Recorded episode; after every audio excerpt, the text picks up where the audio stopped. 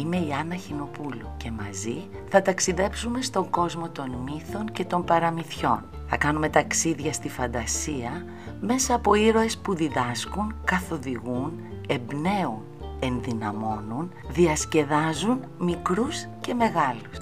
Καλώς ορίσατε λοιπόν στο «Μια φορά και μια ιστορία». Ο εγωιστής γίγαντας του Όσκαρ Βάιλτ. Παιδιά, πριν από πολλά χρόνια ήταν ένας συγγραφέας που έλεγε διάφορα παραμυθάκια στα παιδιά του. Αυτό το παραμυθάκι λοιπόν το είπε για να ψυχαγωγήσει τα δύο του παιδιά, τη Σύριλ και τη Βίβια. Τι λέτε, πάμε να τα ακούσουμε. Οκ. Κάθε απόγευμα φεύγοντας από το σχολείο τα παιδιά είχαν συνήθεια να παίζουν στο κήπο του γίγαντα.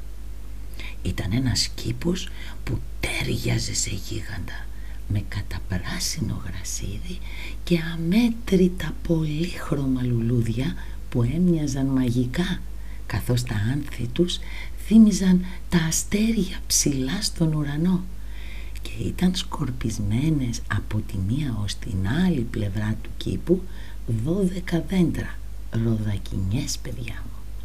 Όταν ερχόταν η άνοιξη, τις ακουπούσε ο ήλιος με τις ζεστές ακτίνες του και οι ροδακινιές γέμιζαν ροζ και ακάτασπρα ανθάκια. Και το καλοκαίρι και το φθινόπωρο τις ροδακινιές τις φόρτωναν με πεντανόστιμα και ζουμερά φρούτα. Τα δεπουλάκια κάθονταν στα δέντρα και κελαϊδούσαν τόσο γλυκά που τα παιδιά πολλές φορές σταματούσαν το παιχνίδι τους για να τα ακούσουν. Και μάλιστα δεν ήταν ευτυχισμένα μόνο τα πουλάκια μέσα στην ομορφιά αυτού του τεράστιου κήπου ήταν και τα παιδιά. Γιατί από τότε που είχε φύγει ο γίγαντας για διακοπές είχαν βρει την ευκαιρία να εξερευνήσουν το μαγευτικό αυτό κήπο που ήταν σαν να έβγαινε από ένα παραμύθι. Και μάλιστα παιδιά μου θα σας πω ότι την πρώτη φορά γλίστρεσαν μέσα στον κήπο από μια τρύπα που είχε ο τείχος του δειλά δειλά διερευνητικά έπειτα αφού μπήκαν και δεύτερη και τρίτη φορά με περισσότερο θάρρος φυσικά ο κήπος έγινε το μόνιμο στέκι τους. Κάθε απόγευμα ανυπομονούσαν να τελειώσουν με τα μαθήματά τους για να τρέξουν στον κήπο του γίγαντα να κρεμαστούν από τα κλαδιά των δέντρων να φάνε ζουμερά ροδάκινα να κυλιστούν στο καταπράσινο γρασίδι και να παίξουν ένα σωρό παιχνίδια. Επτά χρόνια παιδιά ο γίγαντας έλειπε. Κάποια μέρα μετά από επτά ολόκληρα χρόνια ο γίγαντας γύρισε. Είχε πάει επίσκεψη στο φίλο του το δράκο της Κόρνης. Και όταν τα χρόνια πέρασαν και εκείνος είχε τελειώσει ό,τι είχε να πει με το φίλο του αποφάσισε να γυρίσει στο κάστρο ο γίγαντας παιδιά ήταν τόσο πελώριος που στο κάθε του βήμα ολόκληρο το χωριό νόμιζε πως γινόταν σεισμός. Ενώ με το φτάρνισμά του σηκωνόταν τέτοιος αέρας στρόβιλος σωστός που στο πέρασμά του κόντευε να πάρει τις σκεπές των σπιτιών. Αλλά παιδιά και τι τρομάρα έπαιρναν οι κάτοικοι. Όλοι οι άνθρωποι κάθε φορά που εκείνος έτρεχε γύρω γύρω στον κήπο του κάνοντας την πρωινή του γυμναστική. Έτσι λοιπόν αποφάσισε να γυρίσει. Καθώς ερχόταν η γη τρανταζόταν από το περπάτημά του αλλά τα παιδιά που ήταν στον κήπο δεν τον κατάλαβαν γιατί έπαιζαν, γελούσαν και τραγουδούσαν και δεν κατάλαβαν παιδιά ότι ο γίγαντας επέστρεψε και μόλις έφτασε στην αυλή του σπιτιού του και είδε τα παιδάκια βροντοφώναξε «Τι δουλειά έχετε εδώ» Τα παιδάκια κοιτάχτηκαν τρομαγμένα και σταμάτησαν να παίζουν και να χαμογελάνε.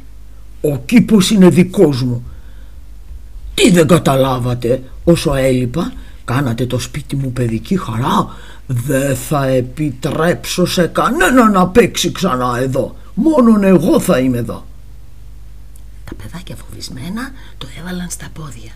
Στο μεταξύ έτρεχαν γρήγορα βάζοντας τα κλάματα στη μαμά τους, στον μπαμπά τους, στη γιαγιά, στον παππού από το φόβο τους για το γίγαντα.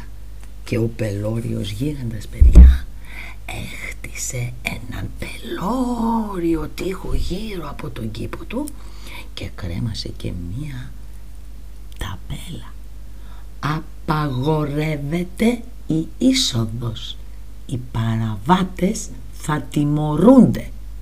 Δηλαδή παιδιά μου, όποιος έμπαινε μέσα στον κήπο του, ο γίγαντας θα τον τιμωρούσε αμέσως. Τόσο εγωιστής ήταν πια αυτός ο γίγαντας. Αχ τα καημένα τα παιδάκια. Τώρα δεν είχαν μέρος να παίξουν. Δοκίμασαν να παίξουν στο δρόμο του χωριού, αλλά πέρναγαν συνέχεια αυτοκίνητα. Πήγαιναν στην πλατεία να παίξουν, αλλά τους μάλωναν από τις καφετέριες εκεί γύρω ότι φώναζαν και τους ενοχλούσαν και όλα τα παιδάκια θυμόντουσαν τι ωραία ήταν που παίζανε στον κήπο του γίγαντα και λέγανε «Ήμασταν πολύ ευτυχισμένα, πολύ ευτυχισμένα εκεί που παίζαμε». Αλλά δεν μπορούσαν να πλησιάσουν. Ήταν η πρώτη χρονιά εντωμεταξύ που ήρθε ο χειμώνας παιδιά. Όχι μόνο στο χωριό, αλλά και στο κήπο του γίγαντα. Και Ύστερα ήρθε η άνοιξη. Οι εξοχές γέμισαν λουλούδια, οι κήποι στο χωριό με καταπράσινα δέντρα, με πουλάκια να κελαϊδάνε. Αλλά η άνοιξη ξέχασε τον κήπο του γίγαντα. Δεν πλησίαζε καθόλου έτσι έρημος που ήτανε. Και μάλιστα όπως ήταν το χιόνι του χειμώνα εκεί αποφάσισε το χιόνι και κάλεσε στον κήπο του γίγαντα και το βόρειο άνεμο ο οποίος ήρθε και ούλιαζε γύρω από τον κήπο και έκανε τα τζάμια στα παράθυρα του σπιτιού να τρίζουν. «Α, θαυμάσιος μέρος», έλεγε ο βόρειος άνεμος.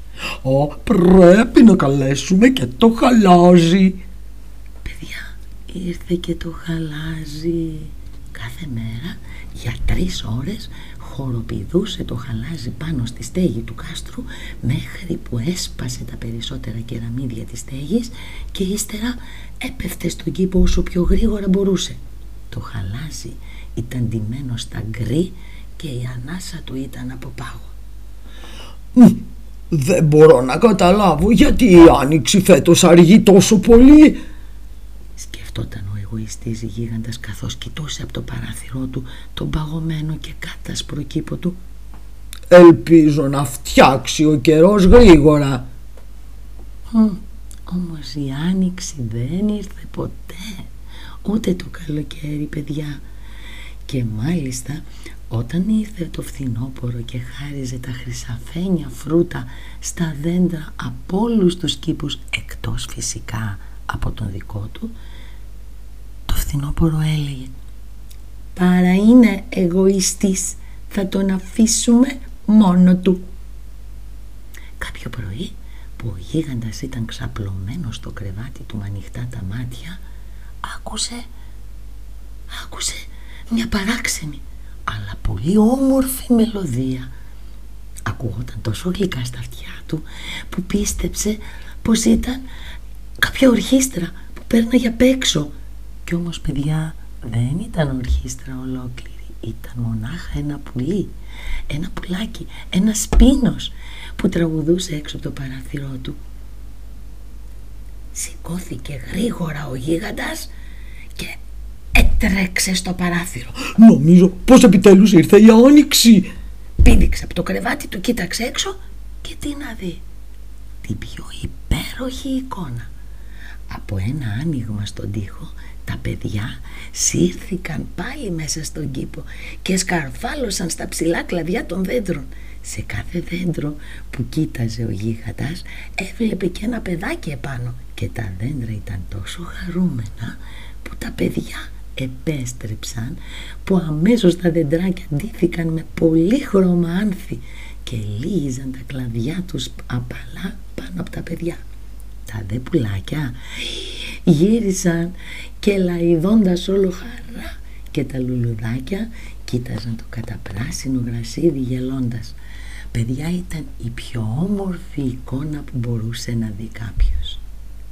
Τότε κοίταξε γύρω στον κήπο ο γίγαντας και τι να δει.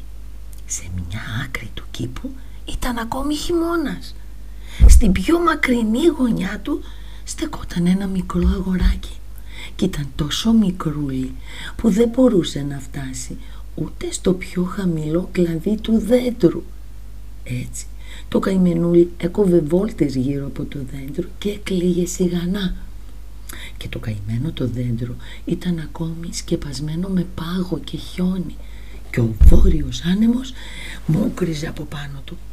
«Σκαρφάλωσε αγοράκι μου, έλα σκαρφάλωσε ε!» έλεγε το δέντρο λυγίζοντας τα κλαδιά του όσο μπορούσε. Αλλά το αγόρι ήταν πολύ πολύ μικρούλι τόσο δά αγοράκι η καρδιά του γίγαντα έλειωσε καθώς το κοίταζε. Πόσο σκληρός ήμουν! Σκέφτηκε. Τώρα ξέρω γιατί η άνοιξη δεν έφτασε ποτέ εδώ. Να τώρα θα τρέξω να βοηθήσω αυτό το μικρό αγόρι να ανέβει πάνω στο δέντρο Κι ύστερα, α, κι ύστερα, κι ύστερα, κι ύστερα θα γκρεμίσω τον τοίχο από εδώ και μπρος και για πάντα ο κήπος μου θα είναι ανοιχτός για να παίζουν τα παιδάκια Είχες στα αλήθεια μετανιώσει παιδιά ο εγωιστής γίγαντας για ό,τι είχε κάνει. Έτσι κατέβηκε κάτω. Πατώντας τις μύτες των ποδιών άνοιξε την εξώπορτα με προσοχή και βγήκε στον κήπο. Όμως μόλις τα παιδάκια τον είδαν τρόμαξαν πάλι τόσο πολύ που το έβαλαν στα πόδια. Και αμέσως παιδιά ο χειμώνας ξαναήρθε στον κήπο. Μόνο το μικρό αγοράκι δεν έφυγε και ξέρετε γιατί παιδιά μου, γιατί τα μάτια του ήταν γεμάτα δάκρυα και δεν είδαν το γίγαντα που ερχόταν. Τότε ο γίγαντας το πλησίασε κλεφτά από πίσω, το σήκωσε απαλά με το χέρι του και το ανέβασε στο δέντρο. Και το δεντράκι άνθησε αμέσως. Τα πουλιά πέταξαν αμέσως τα κλαδιά του και άρχισαν το τραγούδι και το μικρό αγόρι τύλιξε τα χεράκια του στο λαιμό του γίγαντα και του έδωσε το πιο γλυκό φυλάκι στο μάγουλο. Και τα άλλα παιδιά σαν είδαν πως ο γίγαντας δεν ήταν πια κακός, αχ, γύρισαν τρέχοντας και έτσι ήρθε η άνοιξη σε όλον τον κήπο. «Είναι δικός σας αυτός ο κήπος, μικρά μου είπε παίρνοντας ένα μεγάλο τσεκούρι ο γίγαντας και τρέχοντας να γκρεμίσει τον τοίχο. Κάθε μέρα λοιπόν τα παιδιά πηγαίναν και παίζανε και ο γίγαντας καθότανε μαζί τους, τα βλέπε, τα χαιρότανε και τα κερνούσε πολλές φορές και χυμό πορτοκαλάδα. Όμως, πού είναι ο μικρός σας φίλος, ρωτούσε κάθε μέρα. Πού είναι το αγόρι που ανέβωσα στα δέντρα; Ο, αγα... ο γίγαντας παιδιά αγαπούσε αυτό το αγοράκι περισσότερο από όλα τα υπόλοιπα. Γιατί φαντάζομαι το καταλάβατε γιατί τον είχε φιλήσει. Δεν ξέρουμε που είναι δεν ξέρουμε μάλλον έφυγε απάντησαν τα άλλα παιδάκια. Πείτε του σας παρακαλώ να έρθει οπωσδήποτε αύριο έλεγε ο γίγαντας. Αλλά τα παιδάκια δεν μπορούσαν να βρουν πουθενά το μικρό αγόρι. Από εκείνη την ημέρα λοιπόν παιδιά όταν τα παιδιά τελείωναν με τα μαθήματά τους έρχονταν και έπαιζαν στον κήπο. Όμως το μικρό αγόρι που ήταν και η αδυναμία του γίγαντα ποτέ μα ποτέ μα ποτέ δεν ξαναπήγε και κάθε τόσο ακουγόταν ο γίγαντας που καθόταν στην πολυθρόνα του και έβλεπε τα άλλα παιδιά να λέει Πόσο θα ήθελα να τον έβλεπα ξανά! Έλεγε παιδιά με παράπονο Ο χειμώνας μετά από καιρό ήρθε στον κήπο του ξανά. Άλλα παιδιά του γίγαντα πια του άρεσε ο χειμώνας και ξέρετε γιατί. Γιατί έλεγε πως ερχόταν ο χειμώνας όταν η άνοιξη έπρεπε να ξεκουραστεί λιγάκι και τα λουλουδάκια να κοιμηθούν. Έτσι λοιπόν ένα χειμωνιάτικο πρωινό καθώς τεινόταν κοίταξε έξω από το παράθυρο και τι να δει Έτρεψε τα μάτια του με απορία. Τα ανοιγόκλεισε, ξανά τα έτριψε. Κοίταξε, ξανακοίταξε και δεν μπορούσε να το πιστέψει παιδιά. Έβλεπε κάτι θαυμάσιο.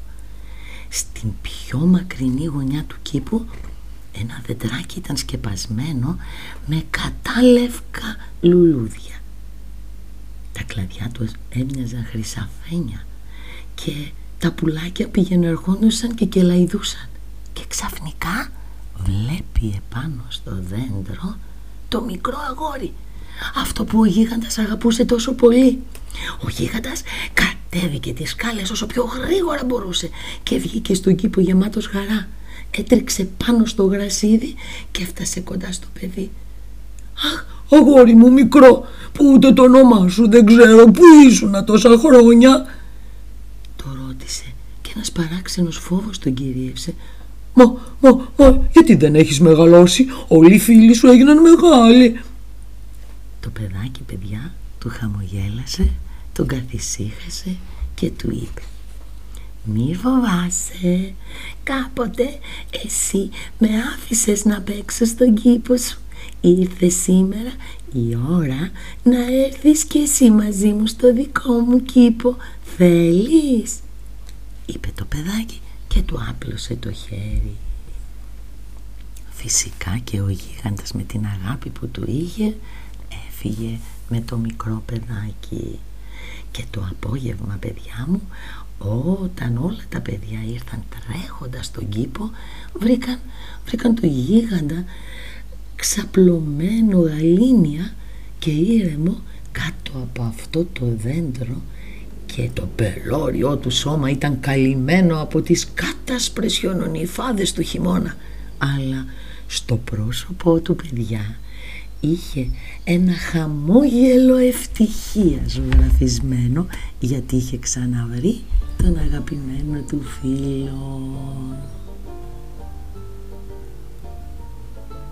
Καταλάβατε παιδιά μου ότι πολλές φορές και οι γίγαντες έχουν καρδιά και ότι ένα φυλάκι μπορεί να μαλακώσει και την πιο σκληρή καρδιά.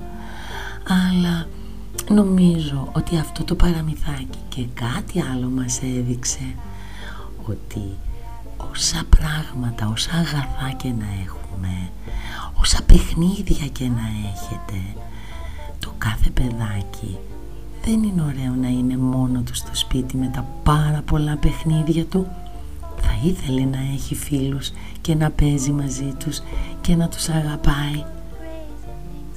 Γι' αυτό παιδιά μου δεν ζητάμε συνέχεια πράγματα και παιχνίδια. Ζητάμε όμως πολύ καλούς και αγαπημένους φίλους για παιχνίδι.